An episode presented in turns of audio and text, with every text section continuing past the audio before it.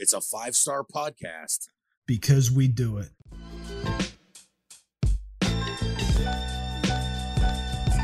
What's real? What's up, everybody? Welcome back to the What's Real podcast. You may realize that this is not a typical episode. Uh, we're going to do a little special this week, all about the things going on at WrestleMania weekend, minus WrestleMania. So there's a lot of other stuff. We figured we would take this opportunity uh, to do something like this. We've had a little bit of a scheduling conflict this week, so we, you know, do, doing the regular show, we just didn't have uh, the time permitting to do so. Um, so hope you guys enjoy this. It's something a little bit different for us, uh, but it should be a lot of fun. So as usual, I am your host Ed Demko, along with most appropriately this week my tag team championship partner in podcasting, the J himself, the J. WrestleMania weekend, brother. Uh, a, a huge weekend for wrestling fans in general, which we're obvious, get, obviously going to explain. But dude, are, are you as like overwhelmed with all this stuff as I am right now? Because it's a it's a lot of stuff. Crazy, hey, yeah, crazy. We we have said covering professional wrestling right here week to week on the What's Real podcast that it is a great time here presently in 2022 to be a professional wrestling fan. And the 2022 WrestleMania weekend was definitely no exception. A completely jam packed weekend all over the indie scene, the higher up indie companies. Uh, you know, if you want to put ROH in that, GCW, everybody's bringing it this weekend. It's a tradition within the entire professional wrestling industry to load up WrestleMania weekend because that's where uh, a lot of the guys and girls get their biggest paydays of the year or pretty much get their biggest payday of the year, even the WWE uh, roster. So it was jam packed to the gills. And that's why this was a great special to, to tackle too for, for two huge pro wrestling fans that cover the shit on the What's Real podcast. So as you can tell, hey, you know, the Jay is as pumped as ever. So I'm sure there's a lot of people out there that that listen to our show that are of course familiar with WrestleMania. Like it's pretty mainstream now. I think everybody kind of some degree knows what that is. But I don't know how many people out there besides hardcore wrestling fans really get what WrestleMania weekend is. Of course, WrestleMania is the WWE. Uh, it is now a two-day show that they do on Saturday and Sunday, and we're of course you guys heard us review that last week on the show. Um, now, what happens with WrestleMania weekend, though, is there's a ton of other wrestling events and shows and things that go on through the weekend because it is kind of a destination thing. So this year they did it in Dallas, Texas, uh, a stadium that can fit up to 100,000 people, uh, with the WWE doing the show in two nights that means a ton of people are coming to Dallas for the entire weekend. And I'm talking about starting on like Thursday night. So we're not going to go into all of this stuff because this would be like a 12 hour special if we did. But just to give you, an, uh, you guys an idea, this is what it looks like when you're a fan going to WrestleMania. So starting Thursday night, March 31st, we had Glory Pro Wrestling starting at 11 a.m., full card. Then you have Josh Barnett's Bloodsport 8 at 3 p.m which is kind of a different. It's a hybrid wrestling show. Um, they take the ring da- or they take the ropes down. It, it has more in common with like pit fighting, UFC, and shoot fighting with some wrestling aesthetic involved. I know that me and you, the Jay, we've seen this kind of stuff before. And one of the things that I give credit for for this show is it's one of the more unique ideas going on over the weekend. They're actually trying to do something a little bit different than what everybody else is doing, and that's kind of cool. It's the better version of Raw Underground, if you remember that horseshit. Yes, very true. And dude, look, like just to give you an idea of how widespread this is for the next show that I'm going to mention, 5 p.m. that Thursday, AAA invades WrestleCons, and AAA is a Mexican promotion, so they have a full card. Then you have Insane Hardcore Wrestling, a company I'm not even familiar with, with a 5 p.m. show. You have Iconic Heroes Wrestling Excellence, Old School Hustle at 7 p.m. You have MLW Intimidation Games at 7 p.m. So shows are running against each other at this point in the weekend. Uh, there was a canceled show, the ROW and WCPW Texas Showdown. Day one was canceled. Uh, there was a Control Your Narrative show, which is beyond, you know, that's a whole other thing uh, a show that's become uh, kind of regular occurrence for WrestleMania weekend now every year. The J is Joey Janela Spring Break Six Part One. That's that Thursday at uh, 8 p.m. And that's a show too that not only features you know the regular people from GCW, but you have you know Jon Moxley's their world champion. Joey Janela faced off with X Pac. Um, that you know you're seeing the Briscoes uh, win the tag team championship there. So that's a company too that a lot of people might not be familiar with the J, but they're making a lot of waves in the world of pro wrestling, and they do big stuff during the weekend of WrestleMania. Yeah, it's it's cool too where we're at with technology and all the streaming options that yep. most of this stuff you could track down. So if you know if you're a wrestling fan that has some disposable income and just wants to go all in, you can check most of this shit out, you know, through a, a, a streaming source. Yeah, they do, and a lot of these sources too are, are offered like package deals and stuff for all the shows. Right? yeah, because I saw that fight F I T E the fight app. There was a lot of indie stuff through that that I noticed. Yep, and so the remainder of the night on Thursday, the Mark Hitchcock Memorial Super Show at 9 p.m. was another one that we saw. The Dark Arts Entertainment and Full Blown Pro Wrestling Ghouls Night Out at 8 p.m. as well, and closing out the night and this is pretty wild to think of this, the Jay. So we already talked about Spring Break, which is a GCW show. Well, the night ended at 11:59 with the GCW Planet Death show that night, and that was just Thursday night. So it's already lined up, and you got shows starting Friday the next day, starting at 11 a.m. Yeah, so you just ran ran it through Thursday from 11 a.m. in the morning in Dallas all the way to midnight. So 12 hours of live professional wrestling events. And it's the same way on Friday, starting at 11 a.m. The JCW versus LA Fight Show at 11 a.m. Then you have that again. It was supposed to be day two of the ROW WCPW Texas Showdown, which was canceled. You had Zicky Dice's Trouble in Paradise 2 at 1 p.m. The MLW Azteca Underground at 2 p.m. So another MLW show. That's two days in a row.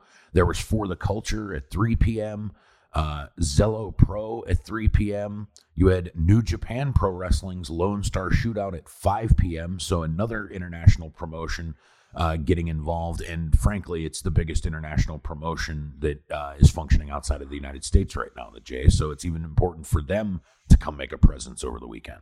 Yeah, for sure. And and I'd be interested to check that out. And that's the thing, like a lot of this stuff because there was so much, you know, we're going to cover some some reviews of the things we did watch, but for for somebody that's as busy as me and I I know uh, we were hanging out this weekend uh, as well, hey Ed, for our buddy shout out to Runk uh, for Runk's birthday. Happy birthday, Runk. So there's only so much time in the day. So there was a lot of this stuff that I was interested that I missed and and maybe like in future years, you know, cuz this is the the first WrestleMania weekend truly since the, you know, pandemic is kind of tapered. Yep. So you know, I think next year will be even even more robust. You know, and that that could be something that again, just having the the What's Real podcast, something that that we could cover and maybe try to watch some some more unique things to to talk about on the show. Absolutely, and they're not giving us any shortage of that kind of stuff too.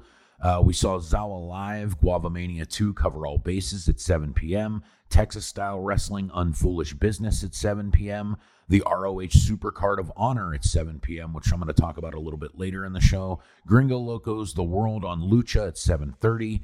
Uh, you also had DFW All Pro Wrestling at 8 p.m., WWE SmackDown at 8 p.m., No Peace Underground, No Fear or New Fear City Murder Mania at 8 p.m. You have the Martinez Entertainment Lucha Leyendas at 8:30 p.m. You also have Impact, the multiverse of wrestling matches at 9 p.m., which we're going to talk about a little bit later as well. And you also had Joey Janela's Spring Break 6 Part 2 at midnight. And that's not even it. You also have the Impact Provisional Wrestling Federation at midnight. And then, of course, the next day, starting with uh, NXT Stand and Deliver. So, you know, I mean, there's a ton of stuff. There's world world class pro wrestling of reality of wrestling. Sherri Martel Women's Classic was canceled, and of course WrestleCon, another thing. And that's the thing too, just to to emphasize this with all these wrestling shows going on. Uh, they're also having WrestleCon, so there's it's a it's a wrestling convention. There's matches. You can meet superstars. You can buy merchandise and stuff. That stuff's going on all weekend, while all the rest of this stuff is going on too. It's really crazy for sports entertainment and professional wrestling that went hand in hand, uh, mainly in the 80s and 90s with steroids. This is like professional wrestling shows on steroids nowadays during Mania weekend, as as we were discussing leading into this. But you just running through that, hey Ed, just shows you the scope of how much content within the professional wrestling realm takes place uh, in the city that hosts WrestleMania. And, and, and speaking out, no, go ahead I was gonna say I'm not even done yet. There's Yeah, right. more. and there's more. Uh, and and before you run through it, hey, I just uh, before I lose the thought, because uh, when when you were going through it, my my mind goes here, and I'm like, man, you know, and again, it goes into what I was talking about with with busy lives and scheduling to make this a reality. But with next year's WrestleMania being WrestleMania 39, maybe we can eye up WrestleMania 40 and and uh, drag Cam with us and do a what's real Mania weekend and document it and talk about it on the show. Like, how cool would that be to do, just do as much as we can in whatever city WrestleMania 40 is in for the weekend and just You know, cover that? I was talking to a friend of mine about this who just won a couple years ago. What it was, I mean, it was, it's busy. It's kind of like the same thing they do now, but it's just not to the extent that it is. Right. And it's it almost doesn't even sound fun because yeah, just it's like work yeah, there's too much. So and it's like expensive. Yes. So it's like, and you're not going there just to go to two shows. And like, I know people think this, there are people that go travel and do the whole, and do everything but WrestleMania, which is understand. Like, there's just so much other shit that it's almost impossible to keep up with it. yeah. Re- So- really interesting. But just to run down the rest of the list to give you guys the the full scope of this, we have Effie's Big Gay Brunch at 11 a.m. There was Tex, Texas Mania 3 River City Wrestling at noon. There's Turning Point Turmoil Roughhouse at 2 p.m. Soar Pro Wrestling 2 p.m. Mission Pro Wrestling at 3 p.m. You also had uh, Texas Mania 3 at 3 p.m. You have Rampage Wrestling at 4 p.m. Texas Mania 3 Hybrid Mania 2 at 6 p.m. You have Unsanctioned Pro Mulligan at 7 p.m. You had This Is Manly at 7:30, and then of course night one of WrestleMania uh, 38 at 8 p.m. Uh, Lucha Maniacs at 8 p.m. So their show's running against WrestleMania. Metroplex versus the World at 8:30. Texas Mania 3 9 p.m. Texas Mania 3 at midnight. They're just continually running events. Um, and then Sunday, with WrestleMania still being there, Black Label Pro had a show at noon. You also had Texas Mania 3 DFWL Pro Women's Wrestling at 9 a.m. Uh, Texas Mania 3 Texas All Star Wrestling at noon. Texas Mania 3 Global Wrestling Federation at 3. Uh, Laredo Wrestling Alliance at 6 p.m. And of course, night two WrestleMania at 8 o'clock. And the shows still keep going. New Texas Pro, 9 p.m. Uh, VIP Wrestling, 11 p.m. Um, so they still were running shows even as, you know, night two of WrestleMania is going on. So it's pretty wild in general, but that's the weekend schedule right there, which shows you that it's like virtually impossible to go to everything. It's I impossible. gotta, I gotta say this. Hey, uh, you know me. I'm a very positive person, and I, I support my people and and peers and everything.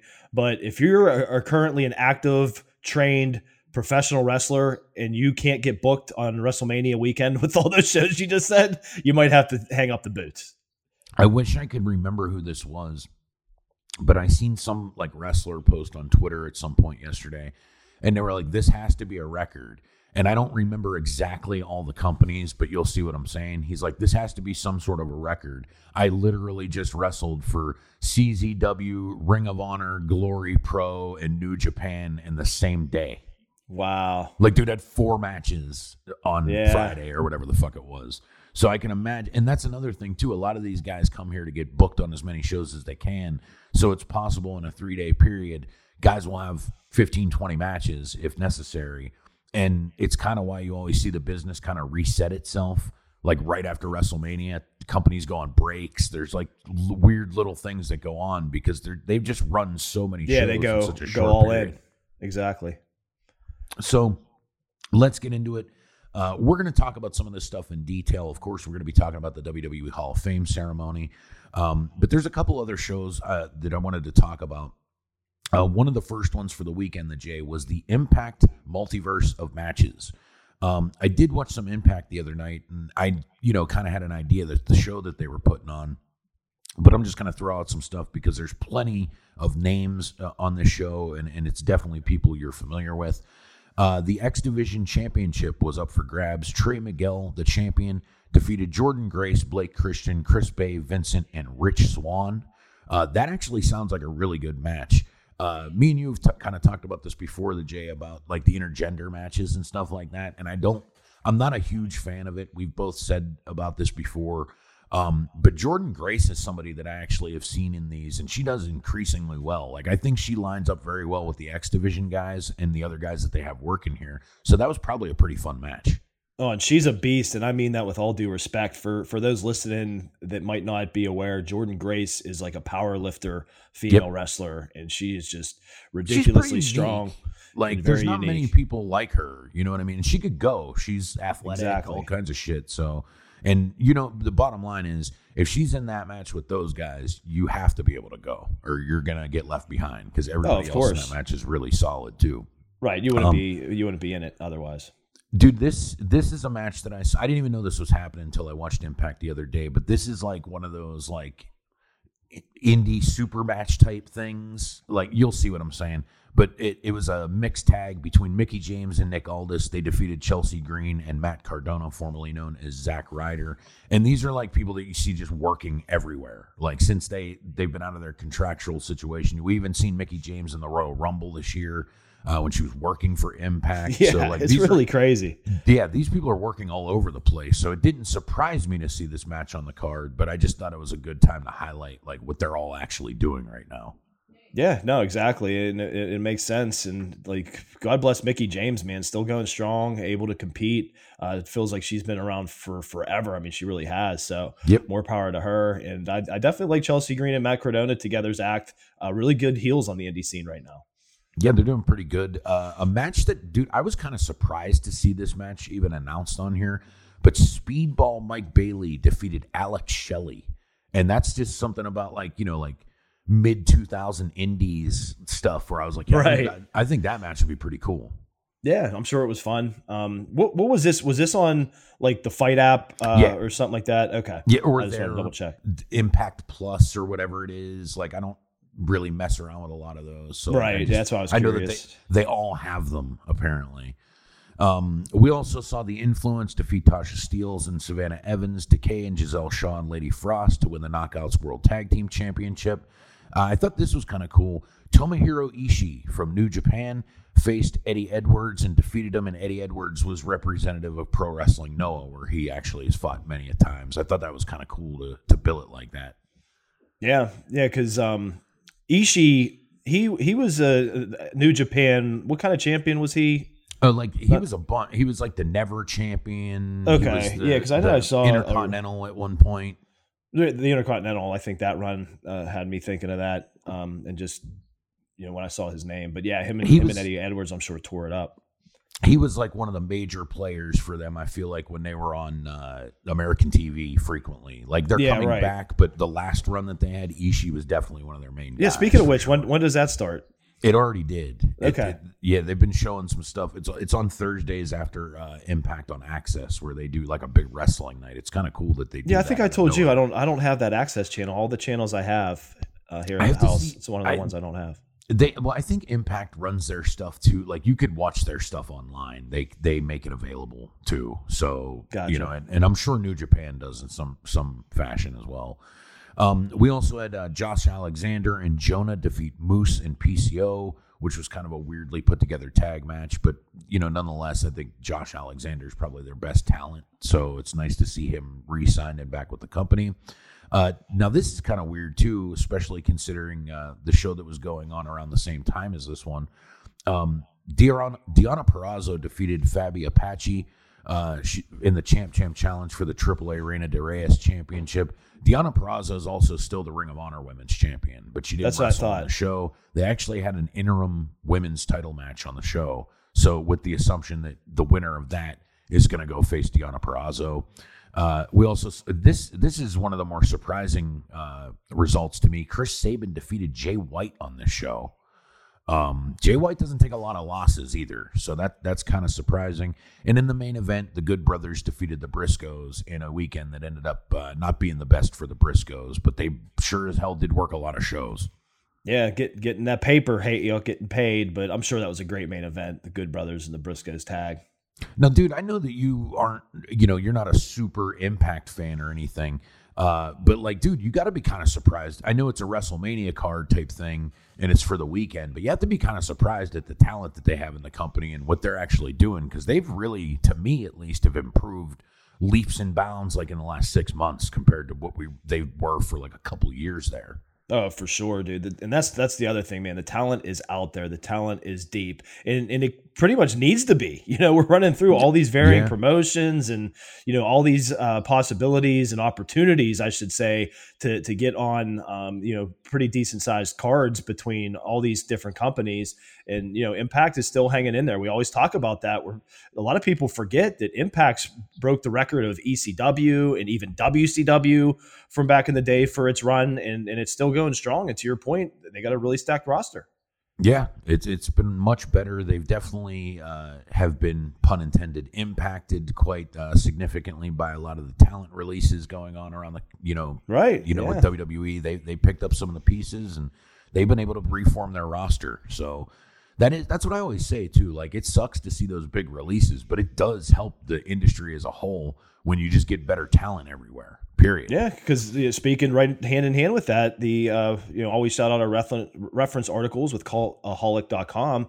Beyond the quality in ring action, a major return occurred on the show as Taya Valkyrie appeared inside Yep. an Impact Wrestling ring for the first time since she left the promotion in early 2021. And for those that might not remember, she had a really brief run uh, in the under the WWE umbrella in NXT that only lasted a couple months.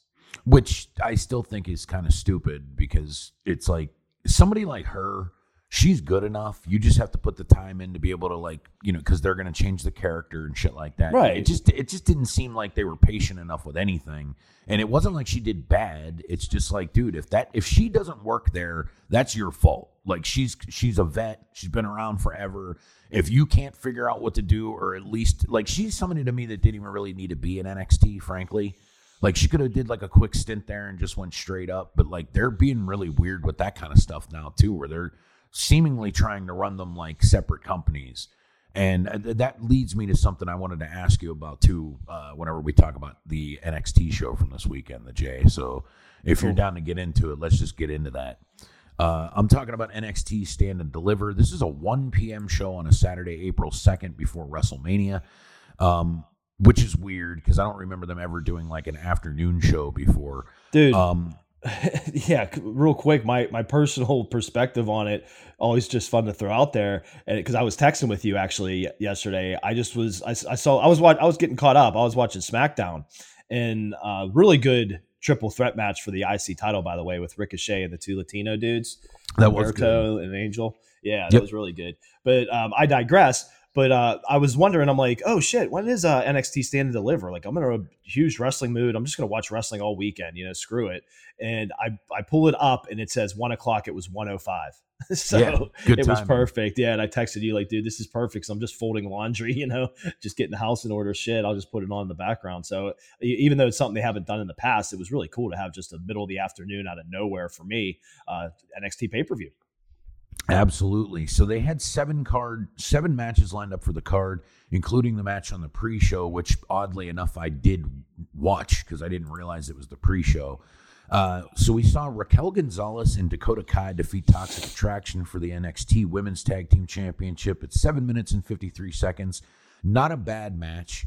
I was surprised that it was happening because I periodically catch NXT. I don't watch it religiously like I used to. Yeah, I'm the all. same. I'm in the same boat. I didn't even know that Dakota Kai and Raquel Gonzalez were a team again because I remember they broke up and were feuding, and now here they are, not only having a match together, but they're winning the NXT Women's. Tag Yeah, they're back as tag champs. Yeah. but not a bad match, but per se. I was just kind of surprised by it, but uh, they wanted to start the show out with a bang, however, because the opener was the fatal five-way ladder match for the NXT North American Championship. And in 20 minutes, we saw Cameron Grimes defeat Carmelo Hayes, Santos Escobar, Solo Sikoa, and Grayson Waller. Um, really, really, really good match. Um, the only thing that I really didn't care for is the winner. I don't like Cameron Grimes. I just don't get it. Like to me, they, like there's 50 guys just like him. He doesn't look any different than any. There's, I mean, he's good in the ring. I'll give him that, but I don't like anything else they do with him. Uh, I think Carmelo Hayes might be the best guy in NXT. Period. He's really good. Um, you know, I also really like Santos Escobar a lot. Um, dude's kind of grown on me. I like that little group that he has. I think that that works pretty well. Um, now I've seen Solo Sikoa before, who is kind of like the third Uso. He's related to them. He looks just like them. Right. Um, I've never seen him kind of do the stuff that he was doing in this, so I was like, this is a good test for this dude, and I was kind of impressed with him. And dude, Grayson Waller, Who? this this is a dude that I did not like at all. Like I, I've like whenever they changed NXT to the NXT 2.0, oh, this was a guy that kind of got introduced, and I'm like, okay, it's some good looking dude. Like I get why they like this dude, but I just didn't see much in him, like from what I would see in his matches and stuff. But in like the last month, I've seen this dude do two completely insane fucking Yeah. things. So he does like the Shane McMahon elbow drops and stuff like that on tables and off ladders. But he does the crossover in midair. Like he's doing it with a basketball. Like the first time I seen him do that, I was like, that's kind of a cool little touch. yeah, exactly. And this this dude's big too. Like he's a big dude. He's not like you know he's probably like six four or so. Like uh, that's uh, would you say that's a good estimate? oh yeah, yeah. And this motherfucker can fly. And he tried it in a ladder match at NXT Stand and Deliver, and I'm pretty sure he broke his arm. Like he think- he decimated that ladder and his arm and shoulder all at the same time. And hey, that, that's why you know he's coming up in, in the WWE system, trying to be a, a top tier professional wrestler. So if if he sold Hey Ed and I, kudos to Grayson Waller because his selling was amazing. If his arm Yep. wasn't really broken, because it, it had me. I, I texted you. I'm like, dude, that dude's arm's broke. Because I, I watched is- it a few times. I rewound it. Yeah, and they even showed some some replays of it and stuff too that that were pretty wild looking. But like, dude, this is to me right now. Like, this match is a pretty good example of like where most of the prime talent is in NXT right now. Like, these guys are like the guys that can really yeah this this, this match was this match was amazing you know talk about starting off the jays weekend like i mentioned nice little whet my appetite with the pretty entertaining smackdown that i was able to fast forward through um, with having a dvr'd and then right into this and this match and i was just like man this is why i still love pro wrestling i was just so in the mood for the weekend you know got me ready for mania and everything else So next up, we actually had a singles match between Tony D'Angelo defeating Tommaso Ciampa by pinfall at 13 minutes and 11 seconds. I do kind of like this Tony D'Angelo dude. I don't think he's that great in the ring, but I think that the gimmick is is a good one. It works. yeah i agree i like his character Um, but dude, I do. Can you? And this is what I was just talking about before. I was like, I'm gonna. I wanted to ask you something about this show. So, you know, like after this match, they do the whole like respect thing for Ciampa, where like the crowd's cheering for him, and then Trips comes out and like hugs him and shit. Like, is this? I don't know how this came off to you. It felt more like his retirement than it did your leaving. Um, so it's like it feels like either A, a retirement, B, he's leaving the company, or C, he's going to the main roster, which I think is what they're gonna do. But I just don't see all this. Like, wh- like what is the point of all this? It's a weird thing, and they, Yeah, I that's- feel like, and I feel like they've been doing this for like a month with him, where they have like these repeated like send off things. Because I've seen other stuff with him like this, where you know, like the crowds like chanting "thank you" and all this shit. And I'm like, what are they doing with him? It just doesn't. And then they, on top of it, they're treating him like a legend, which is fine because he's a big deal in NXT. He's done a lot of stuff there. But you just lost to an up and coming dude in 13 minutes. Like it wasn't like you just put on some barn burner. Yeah, and he had to. They had to go on after that ladder match on top Yes. of it for like his his last uh, hurrah in NXT here. But yeah, that's what it seems like it is. It's. It, I don't think he's going to be in NXT anymore in, in some fashion. And in the past, Ciampa has been brought up to do some things on the main roster. So I'm making the assumption. Look at how Trips comes out, like you mentioned, and hugs him and is championing him. He's Ciampa is one of those guys that when he gets called up to the main roster, he has Triple Ace uh, Triple H backing him, but there's something that Vince doesn't see in him. You know Well, what I mean? you- I think he's one of those guys where it's just like, like I just he needs more of a character or something like that. Did you watch SmackDown? Yeah. Did you see the Andre the Giant Battle Royal? Yes. And you realize? Did you realize he was in it? No. So there you go. Well, here's the thing, and I like Ciampa, right? But it's the problem, and I don't care about this, but it's when I see this, I'm like, ah, it's Vince, 100%. But it's like he looks tiny on the main roster.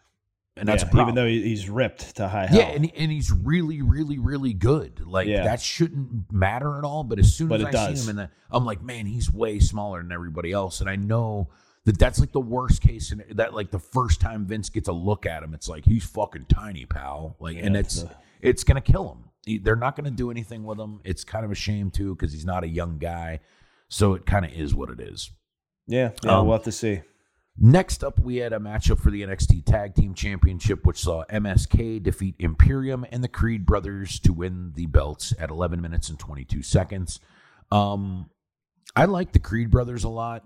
Uh, MSK is fine. Uh, Imperium, I'm not a big fan of. Um, I just think they're very by the numbers. Uh, to me, this match was okay. Uh, it, it felt kind of rushed, um, especially because these are three of like their biggest tag teams, and for them just to have like an 11 some odd minute match for the tag belts is whatever. And I'm not t- like a lot of that crowd is tied into MSK, like they're crowd favorites in you know NXT, and I'm not tied into them that way, so it really didn't mean a whole lot to me. Yeah, I thought it was just a mediocre match. Um, it was fine for what it was, for sure. I mean, it didn't drag or anything. Decently paced, but yeah, nothing stood out ridiculously. There was a few good spots. That was about it. Next up was a fatal four way match for the NXT Women's Championship, and in 13 minutes and 28 seconds, Mandy Rose defeated Cora Jade, Kay Lee Ray, and Io Shirai by pinfall to retain.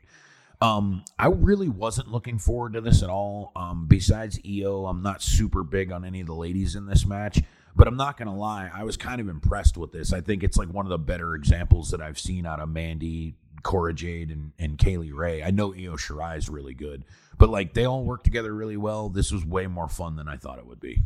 Off the bat, I gotta say, hey, yeah, and disclosure everything with how much I love my wife, but in a hypothetical world, the J is taken Mandy Rose and Anna Jay. You could have all the other chicks, hey, Ed. It's She's not even- ridiculous. It- yeah, I don't even have to argue with you on that one.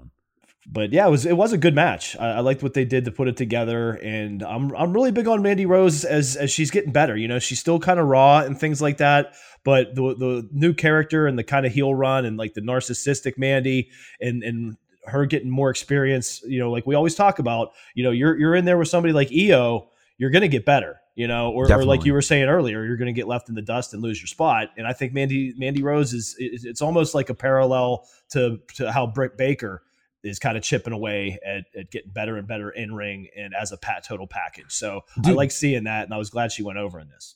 You know what she kind of reminds me of? I was thinking about this. I guess I seen a match somewhat recently with her. and it- I mean, it was a good match. It wasn't anything mind blowing, but I'm like, she reminds me of like the female Miz.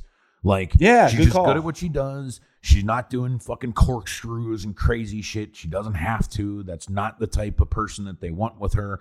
And it's and it's gonna be the same thing as the Miz too, where like she's never hurt. She's always there. It's oh, just do her, just throw her in there. She could do Right. it, you know. And you know, it works. It is what it is. So I, I don't have a problem with that. Um, the next match is a match that I didn't really think on paper looked all that great. I just think it's kind of a clash of styles. And I'm talking, of course, about Gunther defeating LA Knight by pinfall at 10 minutes and 24 seconds.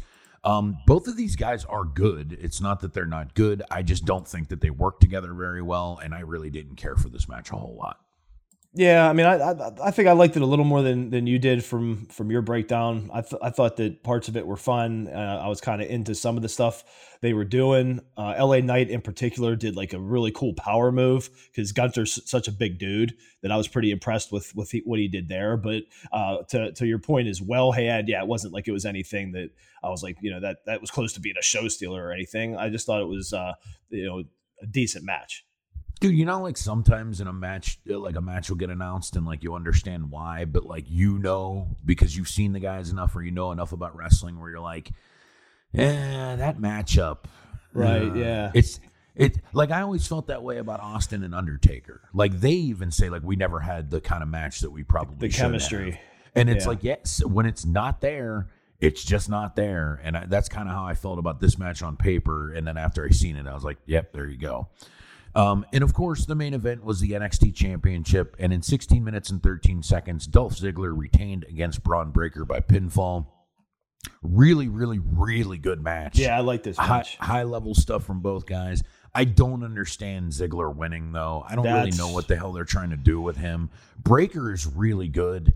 He's he's still a little green. Like there's a part at the beginning of the match where they did it, it's just like a hip t- or a, uh, what do you call it? Like a sunset flip move, and they fucked it up. But Yeah. because Dolph is super athletic, he kind of saved it a little bit. Um, so like he definitely needs a little bit more seasoning, but like he's 100% like rookie of the year type shit. Like dude's that good, and he's only had I think to this day. I dude, do you know? I don't know if you know this or not. Do you know he's probably had a little less or around 20 matches in his whole I career? yeah, I do realize that. I mean, He's a Steiner, it- man. The, exact. That's what I was gonna say. The pedigree's ridiculous. So like, it, if there's anybody that's just gonna be able to kind of like walk their ass in and do that stuff, it's definitely him. Um, but yeah, I really like that match. But besides the the outcome itself, you know, I, I was happy with it overall. Yeah, and I, I actually went on a a rant at my household. I think I mentioned it to you this weekend. We were talking where my wife Katie happened to walk in during this match, and you know she she'll uh, interact and, and just try to see what's going on um, if she catches stuff. And she's like, "Oh, who's this guy?" You know about Bron Breakker, and I'm like explaining to her, you know, and Rick Steiner's kid. And I'm like, and it just pisses me off because Vince McMahon has to own the goddamn names that he can't just be Bron Steiner. You know, he has to be Bron Breakker for no reason. Everybody knows that he, you know, whose Well, uh, even- son he is. They even talk about it on TV now. Like it Right, first they talk, and and subtle. he introduced them in the Hall of Fame, which we'll get into. So it just pisses me off, and I get it. Trust me, it's a it's a business move. Vince will tell you that. You know, I, there's been that thing for years with with Cody. Ironically, you know, Cody Rhodes in the WWE and, and not owning you know all all of his name. I- Although I think now by now he does or whatever. But yeah, he does now. you know, yeah, it's it's a business thing. But uh, again, I just had to bring that up while we were here in, in my rant, like to my wife. Like, I don't know why they don't just name him Steiner. She's like, Yeah, calm they- down. they just don't like do. But it's weird. But I Well, because they like- want to own the name, Ed. That's that's what it comes. That's all it is. Well, But you know, it's funny. Like you're you're right. I'm not saying that you're wrong, but I just hate that there's always something to contradict it. Like one of the biggest fucking stars in the entire company right now is who? Charlotte Flair. Charlotte Flair. They don't call Yeah. her fucking Charlotte Flair. Thompson. you know what I mean? Like, Yeah. or like, oh my God, it's Ric Flair's daughter, Charlotte McGillicuddy. Well, that's kind of Like- what this is. like, oh, it's Rick uh, Steiner's son, Bron Breakker. That's- with yes. with two Ks. But I'm like, if you're gonna do it for like, why are you so against it for one, but the other yeah, one's like, that's no, a good that's fine. point. Yeah, Like, it's but just- uh, that's that's my rant of the the special. Hey, Yeah, but overall, I thought it was a pretty decent show. I was kind of surprised by it because I really didn't know a whole lot going into it. I knew some of the matches, but I really didn't, you know, I don't follow it week to week.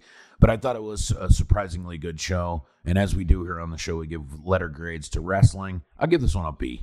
I'm with you. Yeah, solid B. All right. So another show that I wanted to talk about that happened over the weekend was the Ring of Honor Supercard of Honor show.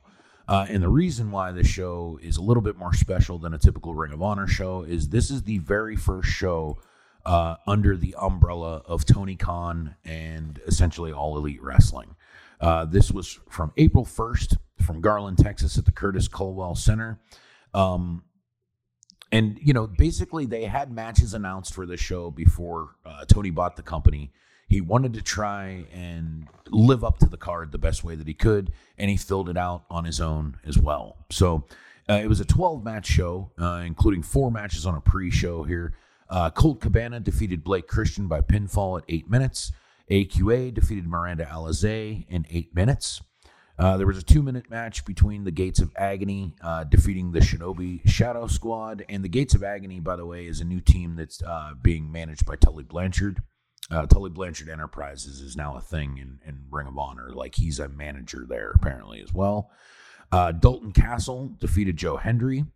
Uh, and then now here comes the uh, the opening of the, the actual pay per view itself, and we're starting to see some AEW talent. Uh, Swerve Strickland defeated Alex Zayne by pinfall in 11 minutes and 40 seconds in a pretty good match.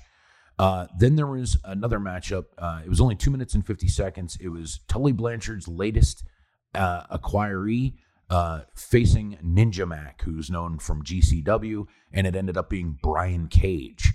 So that's why, remember, we talked a couple weeks ago on the podcast to Jay about Brian Cage signing a new contract with AEW, and people were kind of surprised. Well, it looks like he's going to be a major fixture in Ring of Honor. Yeah, and it's a, it's about time he's been back. I like Brian Cage. Yeah, I think he's he definitely has a place. So I mean, even if it's not in AEW, he should be somewhere else. Uh, this match was really good, dude. In 14 minutes and 50 seconds, Jay Lethal defeated Lee Moriarty by pinfall. Uh, I saw that that match was happening. I figured it would be pretty good on Yeah, paper. that's what I would figure. It, it, dude, Lee Moriarty is very, very good. A fellow Pittsburgher, by the way, and Yeah, Jay out. Jay Lethal's been doing really well lately. I've seen he's had more matches through AEW and then stuff like this. I wouldn't even mind if they just kept him in Ring of Honor because he's been such a name there for so long that it would make perfect sense if they did. Exactly. Why not? Uh, there was a match for the interim Ring of Honor Women's World Championship match. Uh, it's Mercedes Martinez defeated Willow Nightingale by submission at 12 minutes and 45 seconds. That match was literally like pulling teeth to me. It was not very good. Um, but the match of the night, without question, in my opinion, was for the Ring of Honor World Tag Team Championship, which saw FTR, Dax Harwood, and Cash Wheeler defeat the Briscoes for the Ring of Honor titles. Um, right after the match, we saw the Young Bucks hit the ring, beat up the Briscoes. FTR came back down to make the save, and it was announced that Wednesday on Dynamite that they would be facing uh, the Young Bucks would be facing FTR for the AAA and Ring of Honor World Tag Team Championships. But the J, go out of your way to see this match. It is absolutely fantastic. I was really impressed with everything. Like everything that they did in this was fantastic. Dem boys versus top guys. Yeah, I figured such. Hey, uh, and I will definitely take you up on that. Uh, you know the Jay. I got my means. I will find a way and track this down. And um, I was I was looking some things up, so I apologize. Just a, a quick question because I'm I'm sure you had mentioned it. What was the the final time that they gave this? I was 27 minutes and 25 seconds. Perfect. I was gonna say half hour. So there you go. Uh, we also saw a Ring of Honor World Television Championship title change as Minoru Suzuki defeated Rhett Titus by pinfall in six minutes. Uh, it was funny. I was talking to a couple friends uh, while I was watching this match, and uh, a buddy of mine, because Rhett Titus has been there forever, and I'm like, Suzuki's gonna kill him and win the belt. And he's like, dude, Suzuki's not winning the belt. He's this is like a one shot. And I'm like, I'm pretty sure he lives in America. And then he beat him, and he's like, oh yeah, I guess you're right. Hey, it's like hate to say I told you so. But I mean, you know, Suzuki ain't losing that match. You know, Yeah, he's exactly. not. And I'm not saying that he wouldn't, but he's just not. Um, of course, Wheeler Yuta ended up fa- facing Josh Woods for the ROH Pure Championship, and in 12 minutes and 55 seconds, Wheeler Yuta would go on to beat him. Um, I didn't think the match was that great, but dude, Wheeler Yuta's pretty fucking good. Yeah, I like he's growing on me. I think we talked about it at first when he he first debuted, and I wasn't big on him at all. I thought his look, you know, was kind of suspect. Skinnier guy can do some athletic stuff, but it's one of those things where you know you you better bring it like that if if you you know for being like lanky in the world of professional wrestling. But since then, he's had some pretty good stuff that has piqued my interest and has made me uh, a, a believer that he could be a pretty promising young professional wrestler. So uh, I'm with you, man. He's kind of growing on me. See, the AEW has a really good knack for like, like, because I remember like whenever we went last, they were doing it at the time with Daniel Garcia. It was just like a younger guy that gets a bunch of love on TV. Uh, uh, Darius Martin or Dante Martin was another guy that they were doing that with at the time, where they're trying to give guys some love on TV, and like you can tell they're big on them because they're on TV a lot. And Wheeler Yuta definitely, like the last three four months, has been that guy for them. Yeah, yeah, exactly. And, and you need guys like that. You know, you're like you were saying uh, before when we were talking about like Mandy Rose kind of being like the Miz. You know, those those kind of people are uh, the the workhorses. You know, and and any every company needs them. And, and that's kind of where you know when you were saying that about the Miz, another parallel person uh, would be like Kevin Owens has become that for Vince. You know, I think Yes. that's why they signed him for for that big contract that they were talking about. And then he was you know he's working with Stone Cold at Mania this year and everything because he's one of those guys that he can just do it all. And, Dude, and it's Kevin- just good to have talent like that, obviously.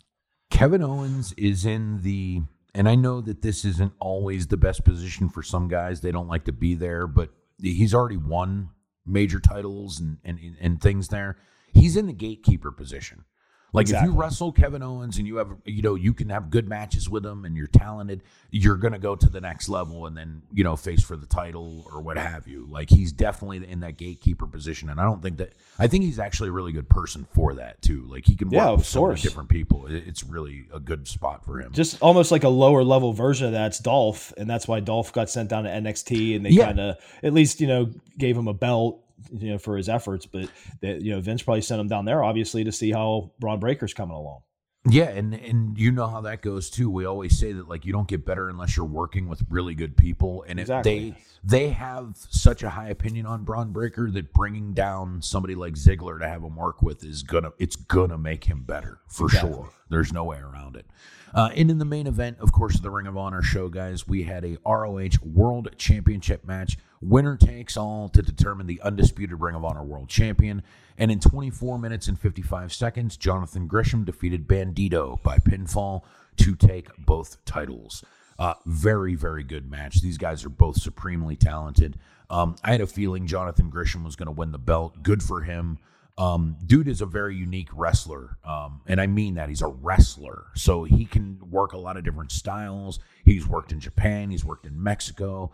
Um, I know that Ring of Honor, I mean, uh, AEW had their eye on him. So there's a very strong possibility that he's going to be given the ball with here and getting a chance to run with it as Ring of Honor relaunches. And I'm fine with that. Yeah, and uh, as I was reading, hey Ed, and uh, I'll throw it out there so that you could give your take as uh, somebody that viewed this with the Jay missing this show. But uh, you know, again, shout out to Bleacher Report uh, as they mentioned that the show ended with uh, Jay Lethal, who it looks like is definitely uh, turned completely heel now. Uh, Yep. Jay Lethal is a complete heel, and uh, Sanjay Dutt attacked Gresham, and then Samoa Joe showed Yes. back up in Impact. In ROH. They're in ROH. I'm sorry. dude it was really cool. It was a good moment. I, I it's like dude at least uh, see that's the thing. I don't i like that tony bought the company because he didn't just buy it for the tape library. He didn't just buy it to acquire something. Like he was actually a fan of ring of honor. So he understands the history behind it.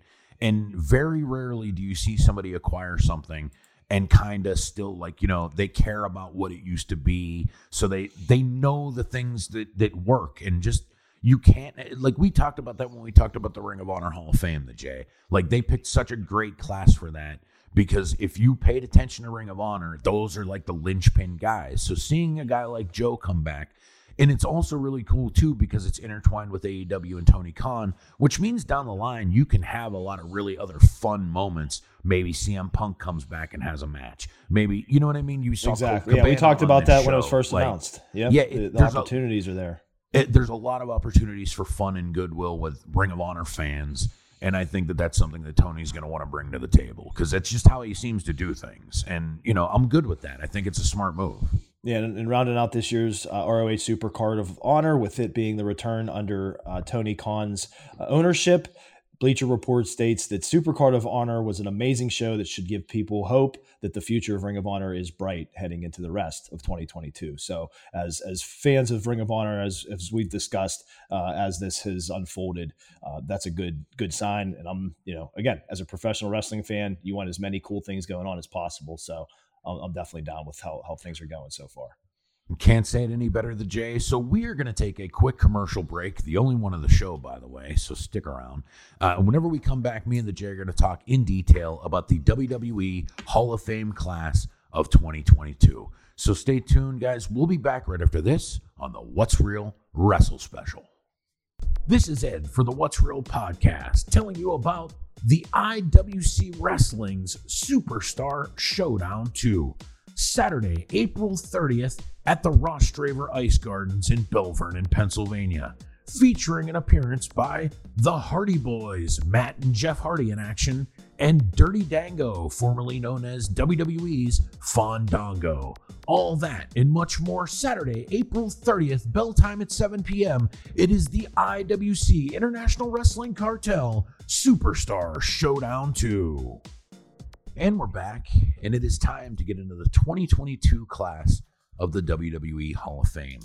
Uh, of course, they had their typical uh, Hall of Fame ceremony done a little bit differently. They just recorded it in the arena after SmackDown on Friday night. I was I, I had an idea they were going to do this, but I wasn't quite sure. Um, but it seemed rather appropriate, kind of the first time in a few years to have the WWE Universe, uh, or AKA fans in the stands, if you will. And I still don't like that. Um, I'll explain as we go on uh, for the reasoning behind it, but it just it makes for a weird environment for the Hall of Fame sometimes. Um, first up was Queen Sharmell. I'm not gonna lie, I was watching Rampage at the same time, and I almost had no interest in this. Um, Sharmell is a 1991 Miss Black America. She's a former Nitro girl and a longtime manager in WCW and WWE, most famously for her husband Booker T, as they were King King Booker and Queen Sharmell. Uh, it was a good act. Um, I don't really think she's anybody that should necessarily be in the Hall of Fame. I get why they did it, but whatever. I wasn't really, you know, over the moon on this one.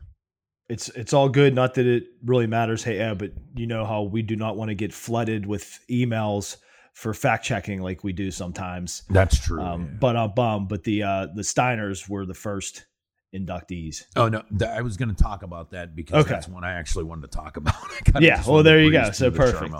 Uh, but yeah, she, you know, it, it was it was nice to see, like you said. Um, but I'm I'm with you. I mean, she didn't have what you would consider a Hall of Fame career or anything. But it's I, I I have my feelings about Hall of Fames in general, let alone the professional wrestling one. So it's like whatever, you know. Yeah, and she of course was inducted by Booker T.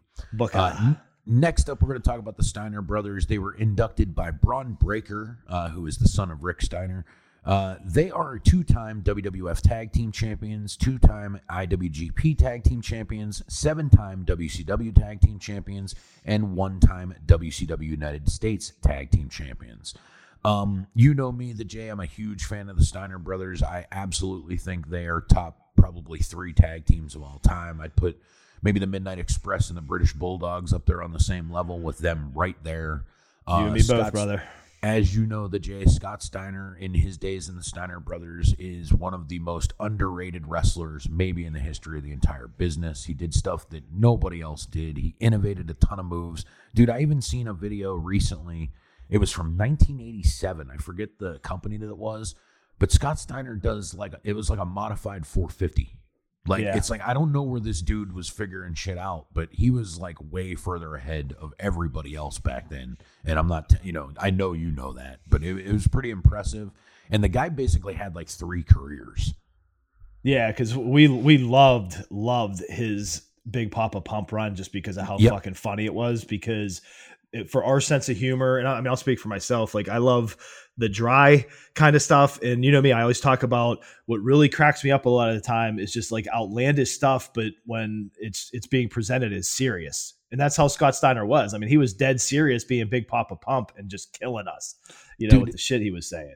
I will always remember in the dying days of WCW, there was a week where he came out on TV with a live mic.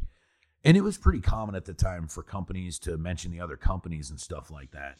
But they were doing it like a thing where he was suspended and he was coming back, and oh no, he has a live mic. And he literally just goes out there and he's like, This company sucks. He's like, We're so stupid. We let we fired Yeah. Stone Cold, the biggest star in the industry. We fired, and then everybody here's like, "Why are we doing bad?" And he's like, "I'll tell you why. Because WCW sucks. That's why." Like, and it was like a half shoot. So like, Exactly. and you know, dude, here's the funny thing, and I don't even know if you realize this or not. So, did you notice whenever he came out, and one of the first things Scott said was like, "They gave me a live mic," and then Rick kind of like talks to him off the mic, and then he just goes into like simple wrestling stories. Yeah, Like he's like The cow story with Macho Man was pretty that was great. that was great. Yeah, but yeah, but I don't know. I don't know if you know this or not, because I think most people would, you know, like who would win a fight out of the Steiner brothers, Jay? oh Rick, It's not even close. yeah, like a lot of people wouldn't think that, but I'm. I, it's not even close. the dog face gremlin boy. Yeah, like people used to be like, dude, the Stein don't fuck fuck with anybody here, but just leave the Steiners alone. They will fucking kill you. yeah. I Um, wouldn't mess with the Steiners. No, not at all. Um, but absolutely, without question, one of the greatest tag teams of all time. This should have happened a long time ago. We've been saying it for years amongst each other that, like, dude, this, like, we get why they're not, but like, it's dumb. They both should 100% be in there. So I was glad that they actually did it this year too, in a smaller class where they get a little bit more shine. So I was definitely happy about that too. Yeah, just to round it out with some of my highlights, uh, I noted was um, when Bron Breakker, of course, Rick's son, as we've been thoroughly over, introduces him, and he said, uh, I'm now going to take the biggest risk of my career and hand the mic over to my uncle Scott. Mm-hmm. so, that was great. Like you said, he then would go on to say, you know, giving me a live mic, sometimes it can go good, sometimes it can go off the rails. so, And then Rick quickly made sure it did not go off the rails. Yeah. He's like, if you start saying dumb shit during our Hall of Fame speech, I'm going to choke you out right here and just finish it myself. yeah, when when he was finally able to speak, Rick after Scott's, he was like, "Thanks for leaving me like a minute." He's Yeah. like, "We we had four minutes. You just took up three. They so that was that was all brothers. Like, Exactly. It's not, you know, it's not an act with those two. And- so I thought that that was pretty cool. The other thing that stood out that had me dying with Scott was he was talking about his relationship with his wife, and he's like, "She's always right, even when I'm right. She's righter." so Yeah. it's like classic Scott Steiner even out of character, you know. Uh, And- yeah, they, these two are amazing. And let's be honest, that woman probably had to put up with a ton of shit during his big, big Papa Pump phase. Oh my god, yeah. Like, the, the gimmick itself was just fucking vile. Yeah, So that's why we got a kick out of it. Just over the Yeah, top. exactly. Absolutely. But uh, moving right along, uh, another, uh, this is a posthumous inductee, somebody that's deserved to go in for a very, very long time. Of course, I'm talking about Vader. he was time. inducted by his ex wife, or his, his widow, Deborah, and his son, Jesse. Vader was a three time IWGP heavyweight champion, a two time All Japan Triple Crown heavyweight champion, a three time WCW champ, World Heavyweight Champion, one time U.S. Uh, champion in WCW. He won the 1993 Battle Bowl. He was a three time CWA World Heavyweight Champion. He won the 1999 Champions Carnival in All Japan, and he was the 1993 Pro Wrestling Illustrated Wrestler of the Year. And he simultaneously held three world titles on three different continents. Amazing. Uh, Vader is 100% our era. You know, of all people, the J, how much I loved Vader. He was, you know, a lot of people talk about like WCW, right? And those, you know, oh, I remember Flair and I remember Sting, and of course I remember all those guys. But I vividly remember in 93, 94, seeing Vader on WCW TV. And we were kind of talking about this last night, the Jay. And whenever you've been watching wrestling as long as us, there's a lot of really good guys. But then there's guys that set themselves apart from everybody else because they can do things that other guys can do, but in a way that no one else can do them. And that is Vader fits in that category to me. He's one of those guys that did shit that you didn't think he could do. He was a killer heel. He really flourished at that time in WCW. They really had him working with the great, you know, like Sting. Like he always had good opponents. Uh, Cactus Jack, you know what I mean? Um, the, Vader was one of the few dudes in that era of WCW where it's like, no, they they use him exactly the way he should be used, and I fucking loved him for that, and I loved him the rest of his career from that. Point Yeah, that was. I always say my start is, uh, you know, my spot in starting following professional wrestling for myself in '92 was was Vader's WCW run when they were doing the gimmick, going right into the feud with Cactus Jack, where he was Yep. power bombing jobbers on the concrete. Yep. and and that's back when i was a literal mark as a like young teenager you know 12 13 years old then 13 14 and i was legitimately scared scared of vader at that point Yeah. in, in my life like I, I thought he was fucking legit Well, dude, they if even if you think about that time period, heels like that weren't as commonplace anymore. Um, so when you see, the dude was like a wrecking machine, and it looked like yeah like, just his know, look it- with the mask and everything and then when he came out with the the mastodon and not to get ahead of ourselves with the mastodon you know just bringing it up the the you know like the helmet and they unveiled that at the end too was ridiculous Yeah, absolutely. And dude, one of the other things that I thought was pretty instrumental. People talk about his time in the WWF like it was a failure. And I understand why that they do that. He was supposed to win the title. It never happened because of various things. Um, but I will never forget this. Uh, remember that whole thing they did with him and Gorilla Monsoon where he beat the Yep. fucking shit. That was so rare back then. And you didn't think it was real. But you were like, once you saw that, you were like, whoa, like they're not fucking around when it comes to Vader. It did get all fucked up because of, like I said, injuries and other shit. But it was like, yo, There they're, were- they're, there was definitely good parts of it. Up. Yeah, Yeah. Absolutely. They they tried like if it wasn't for the weird circumstances, there's no doubt in my mind he would have did exactly what everybody thought that he Well, and he and he and he did have some standout matches, like him him and Michaels uh, main evented at SummerSlam. I mean, that's huge. And Dude. then they did that four way where he was he got cut for real. the final everything. four. That was Yeah. fucking him. That's one of the best things he did in the whole company. He's also had some pretty good matches with Taker and stuff that they had there. For Exactly. too. Yep. Um, it's just unfortunate. It came when he had a lot of mileage on him too, and Yeah, that's true.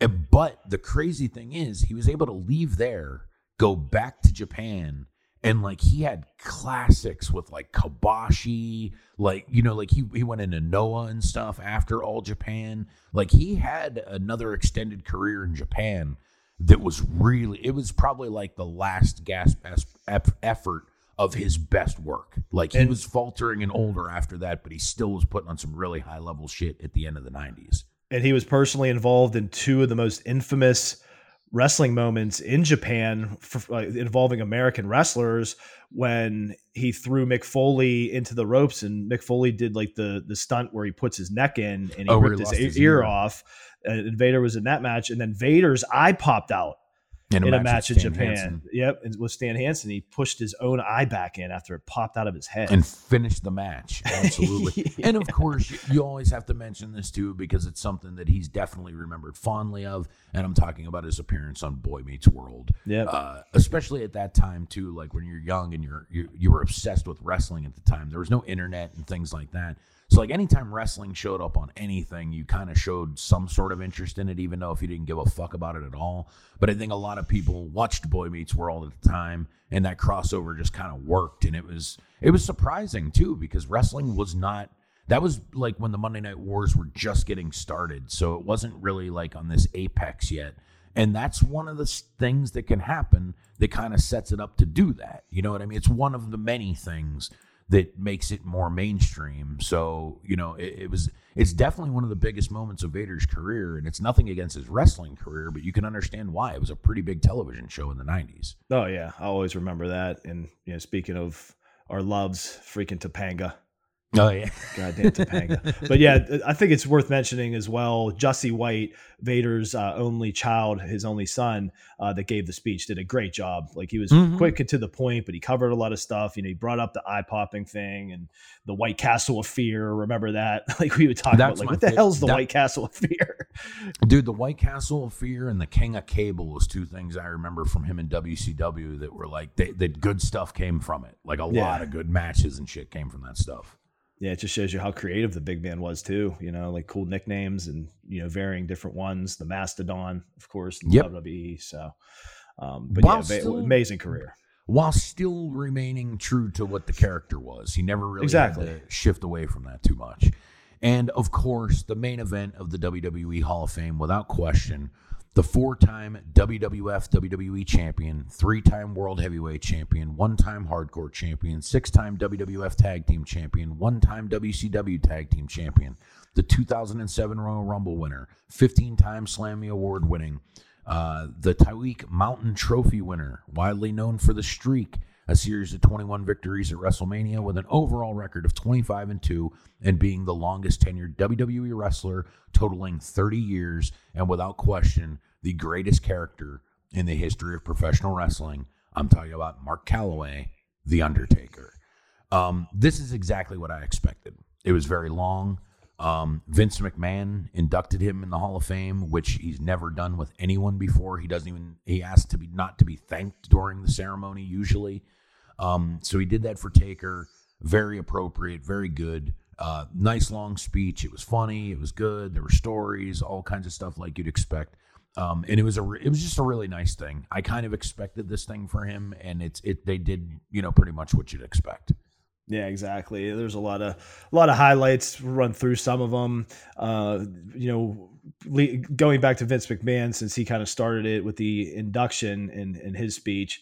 You know, saying how uh, tonight, meaning the Hall of Fame night, is his favorite night of the year every year, which is is cool because it's kind of like you know you're giving thanks to the guys that the the men and women that paved the way for the current talent and that helped you know build his company. And Vince McMahon's definitely a polarizing character, but when it comes to the WWF, I mean, that dude eats, li- lives, breathes, and shits it. So I do believe him when he says like tonight's his favorite night, and you know, I'm sure he does love the fact that this is the night that they, you know, look back on all his top guys, you know, and uh, that was just cool to hear from him.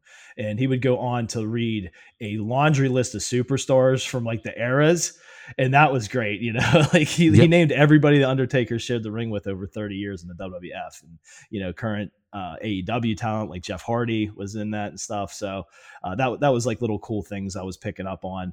And he told a, a story that that stood out. Hey Ed, uh, of that time that they were shooting for Shotgun Saturday Night.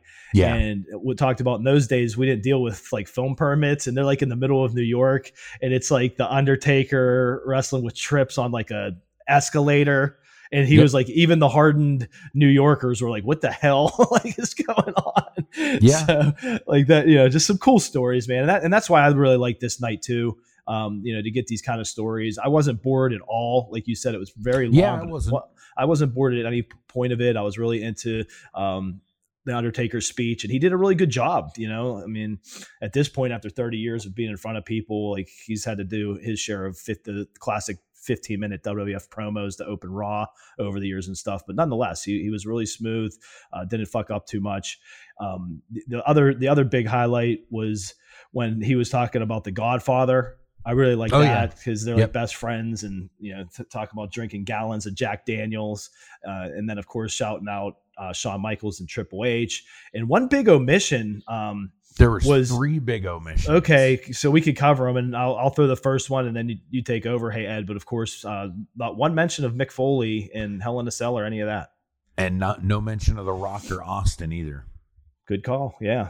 Wow. Really surprising. Uh, it could have just been, you know, but dude, I'm, I, I kind of agree with you. Like Foley's the most important one in there. I don't understand why he didn't thank him because I probably me, just forgot. I get it. You dude, know, I'm sure he didn't do it on purpose. But honestly, Foley, if you remember, dude, Taker Taker was around obviously years before Foley was, but like he didn't have the reputation of having the good matches and stuff until after that. So to me, Foley, like Foley is always going to be his main net. Like Rival. they talk about it, they talk about it like it's Kane and it's not. Like yeah. I know that they fought more, but like it, those matches didn't have the impact on him like the stuff with Foley did. So yeah. it, it would have been nice to get a thank you in there. I think um, it kind of sucked. I feel like Mick's always like the, the, guy on the outside looking in. Yeah. So I, I, would have liked to see that too, because I mean, let's be honest, that's that's the match that everybody thinks about. It's of not course. his best match, and no one's even saying that, but that's the it's the iconic moment type thing, and that's the like Hogan's best match isn't against Andre, but that's the one everybody thinks about. Just like Taker's best match isn't the Hell in a Cell, but it's the one that everybody thinks about. Yeah, and I, I saw he and his daughter Noelle uh, tweeting about that, like his omission, Foley's by Taker. Yeah, and yeah. they're taking they're taking it in stride, and like it went on to uh, the last one I saw was his daughter Noelle uh, posting that. In, in, all fairness, my dad did forget to fa- thank my mom in his speech. So, yeah. I, trust me, there's nothing worse than that missing the wife. yeah, hell, in a cell or whatever. You know, you don't want to miss your wife. So yeah, it's pretty funny. And I, yeah, I think it's just something that happens. I mean, it's a lot to cover in a in a 30 year career, and I'm sure if somebody brought that up to him, I'm just assuming, of course, that he'd be like, "Fuck, yeah." He's like, "That's that's definitely one you know one I missed." Yeah, but I mean, overall, I thought it was a pretty decent night, uh, pretty good event. Uh, it's it, the reason why I don't like it in front of the crowds is I think like you know how Taker got that big ovation at the beginning. Yeah, yeah, it went that, on for some time. Yeah, that's fine, but it like it eventually feels like the crowd's just you know like we always talk about trying to make it about themselves, right? Um, which they're gonna do. It just is what the, what it is. But that's why I don't think that this. Is, I think it needs to go back to kind of like a smaller environment, like an amphitheater or something like that. It just comes across better.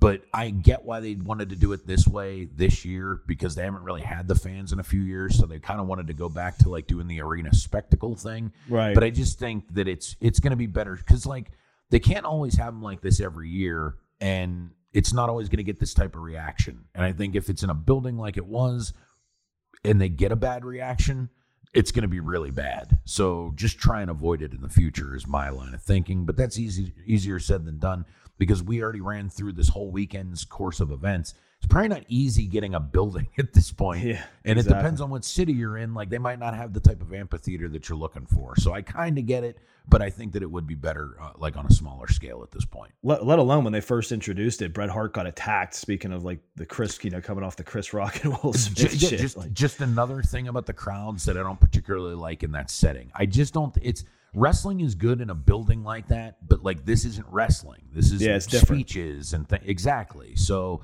I like it when it's more of a black tie affair kind of thing. I just think it, it, it comes across better, especially on TV too. So um, no complaints overall. It was pretty good, but that's really my only my only issue with with the actual event. Well, and I and I didn't want to end on a on a sad note, but we didn't discuss the Warrior Award recipient Shad Gaspard. And yeah, I, I mentioned on the show before I had a personal um, connection to to Shad Gaspard because I did a tryout for WWE's developmental tour, territory OVW back in the day when I was doing independent pro wrestling on my own, and Shad uh, was uh, there during the the week long uh, tryout, so I got to know him a bit.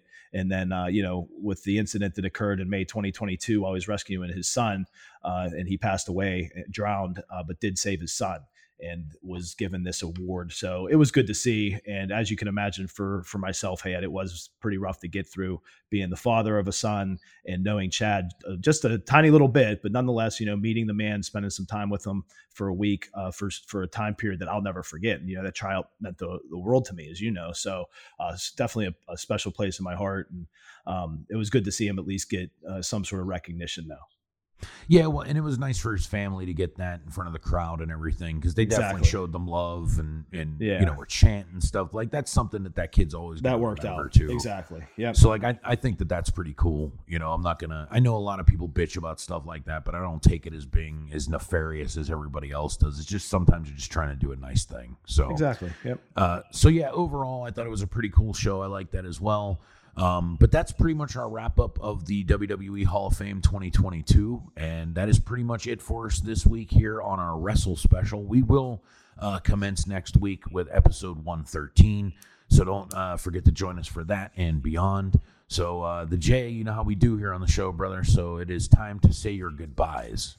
All right, always got to shout out our producer, the wizard behind the board, because he does the work and he deserves a shout out each and every time that he's editing a show, which he's going to be doing right here with the Wrestle Special on the What's Real podcast. But always love chopping it up with you. Hey, heel, as we sit here on a on a random weekend here in the pit. Uh, so I'll take it. Love spending some time with my boy on, on the weekend and, and talking about the crazy WrestleMania weekend uh, that is in modern times. Just a, a crazy weekend, and you know, like like we talked about, we'll we'll be discussing. I'm sure as long as we're on the airwaves here, the WrestleMania weekends of the future. But had a blast.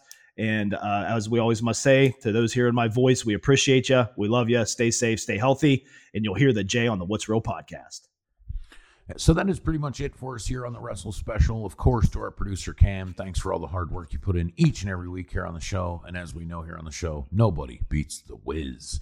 And to you, the J, of course, my uh, tag team championship partner in podcasting. Not a defense this week, but you know we're still got the gold. We're still undefeated. You know how it goes. Still the J. clang, So- clang, clang, clang. Ex- exactly. So uh, we'll be clanging and banging next week on episode 113. We hope you guys will join us for that for our regularly scheduled programming. So thanks for listening this week, guys. We will see you next week on episode 113. Stay safe, stay healthy, and we'll see you here next week on the What's Real podcast. What's real?